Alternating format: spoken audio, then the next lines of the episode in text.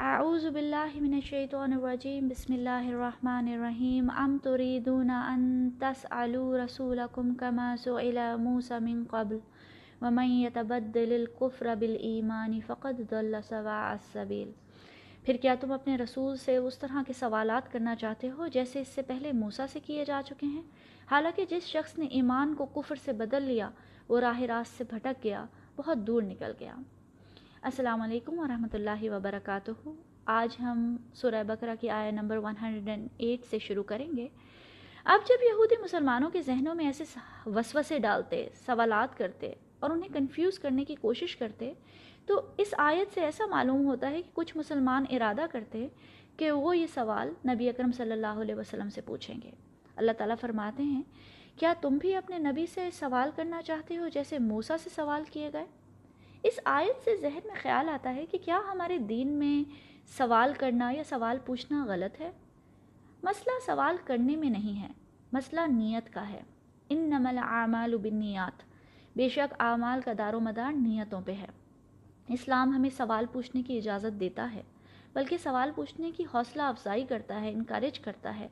حدیثوں کی کتابیں بھری پڑی ہیں کہ جب جب صحابہ کرام نے نبی اکرم صلی اللہ علیہ وسلم سے سوال پوچھا اگر وہ نہ پوچھتے تو آج کتنے دین کے ایسے مسائل ہوتے جو ہمیں پتہ ہی نہ ہوتے۔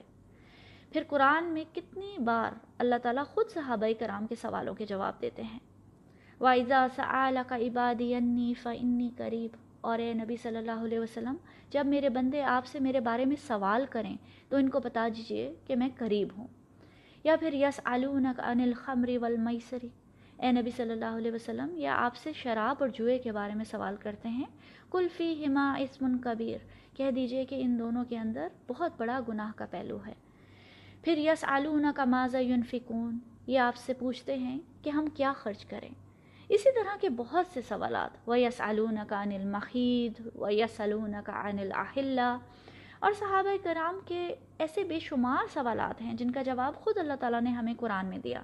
اگر وہ سوال نہ پوچھتے تو آج نہ جانے کتنی آیات اور کتنی احادیث ہمارے پاس نہ ہوتی مسئلہ سوال کا نہیں بلکہ سوال کی نیت کا ہے۔ اگر سوال کی نیت اللہ کی قربت حاصل کرنا ہو، اعمال کو بہتر بنانا ہو اور سرات مستقیم پر قائم رہنا ہو، تو ایسے سوالات بہترین سوالات ہوتے ہیں۔ لیکن اگر سوال کی نیت اللہ تعالیٰ کی اتھارٹی کو چیلنج کرنا ہو، نبی اکرم صلی اللہ علیہ وسلم کی رسالت پہ سوال اٹھانا ہو دین کا مذاق بنانا ہو، بال کی کھال نکار کر اللہ تعالیٰ کے احکامات کی نافرمانی کرنا ہو، بلا وجہ سوال کر کے دین کو مشکل بنانا ہو، یا پھر دوسروں کو دین کے معاملے میں شک و شبے میں ڈالنا ہو، تو ایسے سوال انسان کو گمراہی کے اندھیروں میں دھکیل دیتے ہیں۔ ایک غلط سوال ذہن میں پھنس جائے تو انسان کو سیدھے راستے سے ہٹا کر شک کے راستے پہ ڈال دیتا ہے۔ کتنی بار ہم دیکھتے ہیں یوٹیوب بھری ہوئی ہے ایسی ویڈیوز سے وائی آئی لیفٹ اسلام میں نے اسلام کیوں چھوڑا؟ اکثر لوگ کسی ایک سوال کی وجہ سے مرتد ہو جاتے ہیں۔ جیسے لوگ پوچھتے ہیں کہ اسلام میں مردوں کو چار شادیوں کی اجازت کیوں دی گئی؟ اللہ تعالیٰ نے عورت کی عورت کی آدھی گواہی کیوں رکھی؟ اسلام میں جہاد اور کتال کے احکامات کے بارے میں سوالات اٹھاتے ہیں؟ نبی اکرم صلی اللہ علیہ وسلم کی شادیوں پہ سوال کرتے ہیں؟ وراثت میں عورت کے آدھے حصے کے بارے میں پوچھتے ہیں؟ لوگ علم حاصل نہیں کرتے، بس سوال اٹھا دیتے ہیں۔ یہ سوال بھی ٹھیک ہیں اگر ان کے پیچھے نیت ٹھیک ہو اور انسان نیک نیت ہی سے ان باتوں کو سمجھنے کی کوشش کرے۔ لیکن اگر نیت اللہ تعالیٰ کے احکامات کو ناؤز باللہ غلط ثابت کرنا ہو، چیلنج کرنا ہو، تو اللہ تعالیٰ فرماتے ہیں، وَمَن يَتَبَدَّلِ الْقُفْرَ بِالْإِيمَانِ فَقَدْ دَلَّ سَوَاءَ السَّبِيلِ۔ جس نے اپنے ایمان کو کفر سے بدل دیا، تو وہ راہ راست سے بھٹک گیا۔ ایک غلط سوال انسان کے ایمان کو کفر میں بدل دیتا ہے اور انسان اچھا بھلا سیدھی راہ پہ چلتا ہوا بھٹک جاتا ہے، راستہ کھو دیتا ہے۔ ہمارے بھی اس ذہن میں جب سوال آئے تو اپنے دل اور اپنی نیتوں کو ٹٹولنا چاہیے کہ کیا یہ سوال ہم اس لیے کر رہے ہیں کہ ہم اللہ تعالیٰ کے راستے پہ چلنا چاہتے ہیں، اللہ کے احکامات بجا لانا چاہتے ہیں، فرما برداری کرنا چاہتے ہیں یا پھر اس سوال کے پیچھے شیطان کا وسوسہ ہے۔ شیطان کا کام انسان کے دل میں شک و شبہات ڈال کر ایسے سوال پیدا کرنا ہے کہ انسان سیدھی راہ سے بھٹک کر دور نکل جائے۔ کبھی یہ شیطان جنوں میں سے ہوتے ہیں اور کبھی انسانوں میں سے۔ جیسے مدینہ میں یہ شیطانی کام بنی اسرائیل کر رہے تھے، تاکہ مسلمانوں کو شک میں ڈال کر انہیں ایمان کی راہ سے بھٹکا سکے۔ وہ طرح طرح کے سوال کرتے کہ نبی اکرم صلی اللہ علیہ وسلم پہ جبریل وہی کیوں لاتے ہیں مکائل کیوں نہیں لاتے؟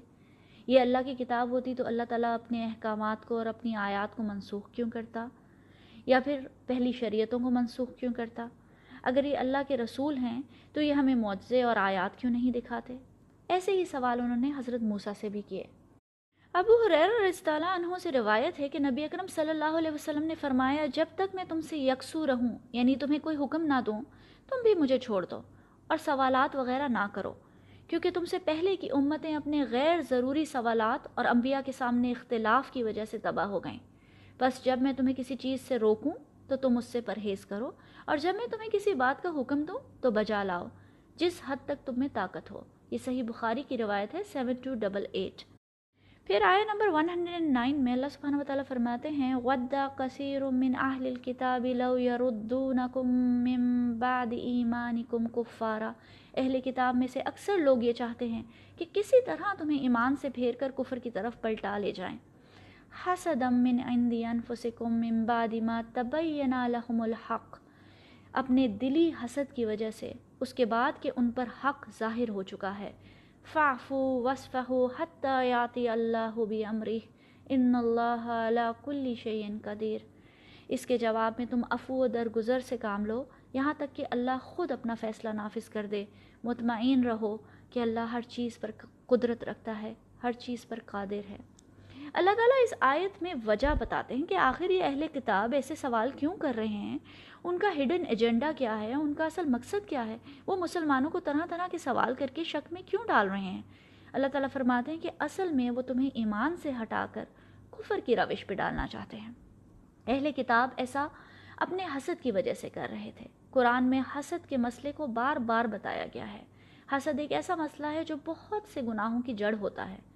دنیا کا پہلا قتل جس کا ذکر قرآن میں آیا ہے، وہ بھی حسد کی وجہ سے ہوا۔ جب آدم علیہ السلام کے ایک بیٹے نے دوسرے کو حسد کی وجہ سے مار ڈالا، پھر حضرت یوسف کے بھائیوں نے انہیں حسد کی وجہ سے کنویں میں پھینک دیا۔ شیطان کی انسان کے ساتھ دشمنی بھی تکبر اور حسد کی وجہ سے ہے۔ اور اب اللہ تعالیٰ فرماتے ہیں کہ یہ اہل کتاب بھی حسد کی وجہ سے ایمان نہیں لا سکے اور تمہیں بھی واپس کفر کی طرف پلٹانا چاہتے ہیں۔ پھر اللہ سبحانہ و تعالیٰ فرماتے ہیں مم بعد ما تبینا لہم الحق۔ اس کے بعد کہ ان پر حق واضح ہو گیا ہے۔ وہ حق کیا ہے؟ کہ نبی اکرم صلی اللہ علیہ وسلم آخری نبی ہیں۔ وہی نبی جن کا ذکر تورات اور انجیل میں آیا ہے۔ اسلام سچ ہے۔ اور اگر یہ سب کچھ سچ ہے، تو سب سے بڑی حقیقت یہ ہے کہ مسلمان بہت جلدی ایک بہت بڑی فورس، بہت بڑی طاقت بننے والے ہیں۔ مسلمانوں کی سب سے بڑی طاقت ان کی آرمی یا ویپنز نہیں ہوتے، بلکہ مسلمان کا سب سے بڑا ہتھیار اس کا ایمان ہوتا ہے۔ اس لیے اہل کتاب کا یہ مقصد تھا کہ اگر ان کو ایمان سے ہٹا دیا جائے، ان کے ایمان کو ٹارگٹ کیا جائے، تو یہ کبھی بھی ایک بڑی طاقت نہیں بن سکیں گے۔ اللہ تعالیٰ نے سورہ عال عمران میں بھی ہمیں وون کیا ہے۔ یا ایوہ الذین آمنوا ان تطیعوا فریقا من الذین اوتوا الكتاب یردوکم بعد ایمانکم کافرین۔ اے ایمان والو، اگر تم اہل کتاب کے کسی گروہ کی بات مان لو گے ان کی اطاعت کرو گے ان کے پیچھے لگ جاؤ گے تو یہ تم کو تمہارے ایمان کے بعد پھر سے کفر کی طرف لوٹا دیں گے۔ ان پہ آج بھی یہ حق واضح ہے کہ اگر مسلمانوں کا ایمان مضبوط ہو جائے اور یہ اسلام کے جھنڈے کے نیچے ایک امت بن کر اکٹھے ہو جائیں تو تاریخ گواہ ہے کہ یہ بہت بڑی طاقت بن جائیں گے۔ آج بھی اہل کتاب کا یہی ایجنڈا اور مقصد ہے کہ مسلمانوں کے ایمان کی جڑوں کو ہلا دیا جائے، ان کو آپس میں بانٹ دیا جائے تاکہ یہ کبھی بھی ایک مضبوط طاقت بن کر ہمارے خلاف سر نہ اٹھائیں۔ آج اہل کتاب دنیا کی سپر پاورز ہیں، اس لیے وہ دنیاوی فائدوں کا لالچ دے کر مسلمان ملکوں کو اپنی مرضی سے چلاتے ہیں۔ آج مسلمان ملک صرف سیاسی طور پر ان کے تابع نہیں ہیں، بلکہ ہم ہر طریقے سے معاشرتی، قانونی اور ثقافتی لحاظ سے بھی ان کی اطاعت کر رہے ہیں۔ انہوں نے مکمل طور پر ہمیں کلچرلی انویٹ کر لیا ہے، تاکہ نئی نسل کا ایمان کبھی ڈیولپ ہی نہ ہو سکے، مسلمان کبھی بھی ایک مضبوط فورس بن کر نہ اٹھ سکیں۔ ایسے میں اللہ تعالیٰ نے مسلمانوں کو کیا اسٹریٹجی دی ہے؟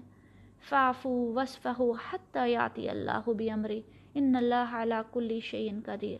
فعفو کا لفظ افو سے ہے، جس کا مطلب ہے معاف کرو، درگزر کرو، اور وصفہ کا لفظ صفحہ سے ہے یعنی صفحہ پلٹ دو۔ فی الحال اگنور کرو نظر انداز کرو۔ یہاں تک کہ اللہ تعالیٰ کا حکم نافذ ہو جائے، اللہ کا فیصلہ آ جائے۔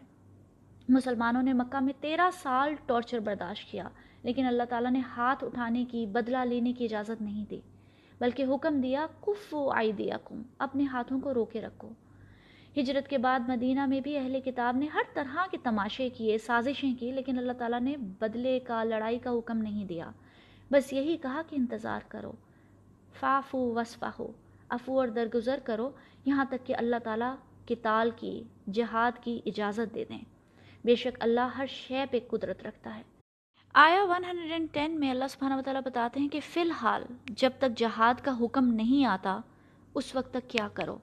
واقعی الصلاة وعات الزکاة وما تقدموا لانفسکم من خیر تجدوه عند اللہ ان اللہ بما تعملون بصیر اور نماز قائم رکھو اور زکوٰۃ دیتے رہو۔ اور جو بھل اور جو بھلائی بھی تم اپنے لیے آگے بھیجو گے اسے اللہ تعالیٰ کے ہاں موجود پاؤ گے یقیناً جو کچھ تم کر رہے ہو، اللہ اسے دیکھ رہا ہے۔ ابھی ٹریننگ کا ٹائم ہے، اس لیے برداشت کرو، نماز قائم کرو، زکوٰۃ دو، ان کی دی ہوئی تکلیفوں پہ صبر کرو اور نیک اعمال کرو۔ اور جو بھی تم آگے بھیجو گے، اسے اللہ کے ہاں پاؤ گے۔ اس کا مطلب یہ کہ یہ نماز، زکوٰۃ، نیک اعمال، صبر، برداشت، جو کچھ تم اپنی آخرت کے لیے آگے بھیجو گے، اس سب کا اجر اللہ تعالیٰ کے ہاں آخرت میں، جنت کی صورت میں ضرور پاؤ گے۔ ان اللہ بما تعملون بصیر۔ اللہ تعالیٰ اکنالج کر رہے ہیں کہ جو تم کر رہے ہو وہ ایک مشکل کام ہے، لیکن اللہ تعالیٰ سب کچھ دیکھ رہا ہے۔ صحابہ کرام پر مکہ میں کیا کیا ظلم نہیں ہوا؟ بلا رضی اللہ عنہ کو مکہ کی گلیوں میں گھسیٹا گیا۔ خباب بن ارد کو لوہے کی سلاخوں سے داغا گیا۔ یاسر و سمیہ رضی اللہ عنہما کو ظالمانہ طریقے سے اپنے بچوں کے سامنے شہید کر دیا گیا۔ نبی اکرم صلی اللہ علیہ وسلم کی کئی بار خانہ کعبہ کے سامنے پبلکلی بے حرمتی کی گئی۔ نبی اکرم صلی اللہ علیہ وسلم کو اور صحابہ کرام کو ان کے شہر سے، ان کے گھروں سے نکال دیا گیا۔ اور اب مدینہ میں یہودیوں کی سازشیں، ان کا نبی اکرم صلی اللہ علیہ وسلم کی محفل میں بیٹھ کر آپ کی توہین کرنا، طرح طرح کے سوال اٹھانا، مسلمانوں کو اپنے دین کے بارے میں شک و شبے میں ڈالنا، آپ کو کیا لگتا ہے صحابہ کرام کا خون نہیں کھولتا ہوگا؟ ایسے میں اللہ تعالیٰ کے حکم کی خاطر اپنے ہاتھ روکے رکھنا، اف نہ کرنا صبر کرنا افو اور درگزر سے کام لینا کتنا مشکل ہوگا ہم سوچ بھی نہیں سکتے۔ تو پھر سوال یہ پیدا ہوتا ہے کہ اتنا عرصہ اللہ تعالیٰ نے کتال کی اجازت کیوں نہیں دی؟ بدلہ لینے کی اجازت کیوں نہیں دی؟ کیونکہ پہلے ایمان ڈیولپ کرنا ضروری تھا۔ اللہ تعالیٰ نے بتایا کہ کفار تمہیں ایمان کے راستے سے ہٹا کر کفر پہ لوٹانا چاہتے ہیں۔ تو پہلے ایمان کو فورٹیفائی کرنا، لوہے کی طرح مضبوط بنانا ضروری تھا۔ اور اس کا فارمولا اللہ تعالیٰ نے کیا دیا؟ نماز قائم کرو، زکوٰۃ دو، نیک اعمال کرو، صبر سے کام لو۔ یا ایوہ الذین آمنوا استعینوا بالصبر والصلاة ان اللہ مع الصابرین۔ اے ایمان والو، صبر اور نماز سے مدد حاصل کرو اور جان لو کہ اللہ صبر کرنے والوں کے ساتھ ہے۔ اس طرح مومنوں کی ٹریننگ ہو رہی تھی۔ ایمان کو مضبوط کیا جا رہا تھا کیونکہ مسلمان جب بھی لڑے ہیں، اپنے ایمان کی طاقت سے لڑے ہیں۔ یہی طاقت تھی کہ جب پندرہ سال کے بعد آخر کار مسلمانوں کو جہاد کی اجازت ملی اور بدر کی جنگ ہوئی، تو تین سو تیرہ صحابہ کرام نے بغیر کسی وسائل کے ہزار سے زیادہ کے لشکر کو شکست دے دی۔ اللہ تعالیٰ نے بنی اسرائیل پہ بھی مسلمانوں کو مکمل طور پہ غالب کر دیا۔ یہی ایمان کی طاقت تھی کہ چند ہی سالوں میں مسلمانوں نے اپنے وقت کی سپر پاورز یعنی روم اور پرجیا دونوں کو فتح کر لیا۔ یہ وہ پندرہ سال کی ایمان کی ٹریننگ تھی۔ پھر جیسے ایمان ختم ہوتا گیا ہم نے اللہ تعالیٰ کی اطاعت چھوڑ کر اہل کتاب کی اطاعت شروع کر دی۔ تو ہمارا وہ حال ہوا جو آج ہے۔ اگر ہم اپنی لاسٹ گلوری حاصل کرنا چاہتے ہیں، دنیا میں اپنی پوزیشن کو واپس حاصل کرنا چاہتے ہیں، تو نیوکلیئر پاور بننے سے کچھ نہیں ہوگا۔ نئی نسل کے ایمان کو ڈیولپ کرنا پڑے گا۔ اہل کتاب کی تقلید چھوڑ کر اللہ تعالیٰ کی اطاعت پہ واپس آنا پڑے گا۔ اللہ تعالیٰ ہمیں اور ہماری آنے والی نسلوں کو ایمان کی مضبوطی عطا فرمائے۔ آمین یا رب العالمین۔ السلام علیکم ورحمۃ اللہ وبرکاتہ۔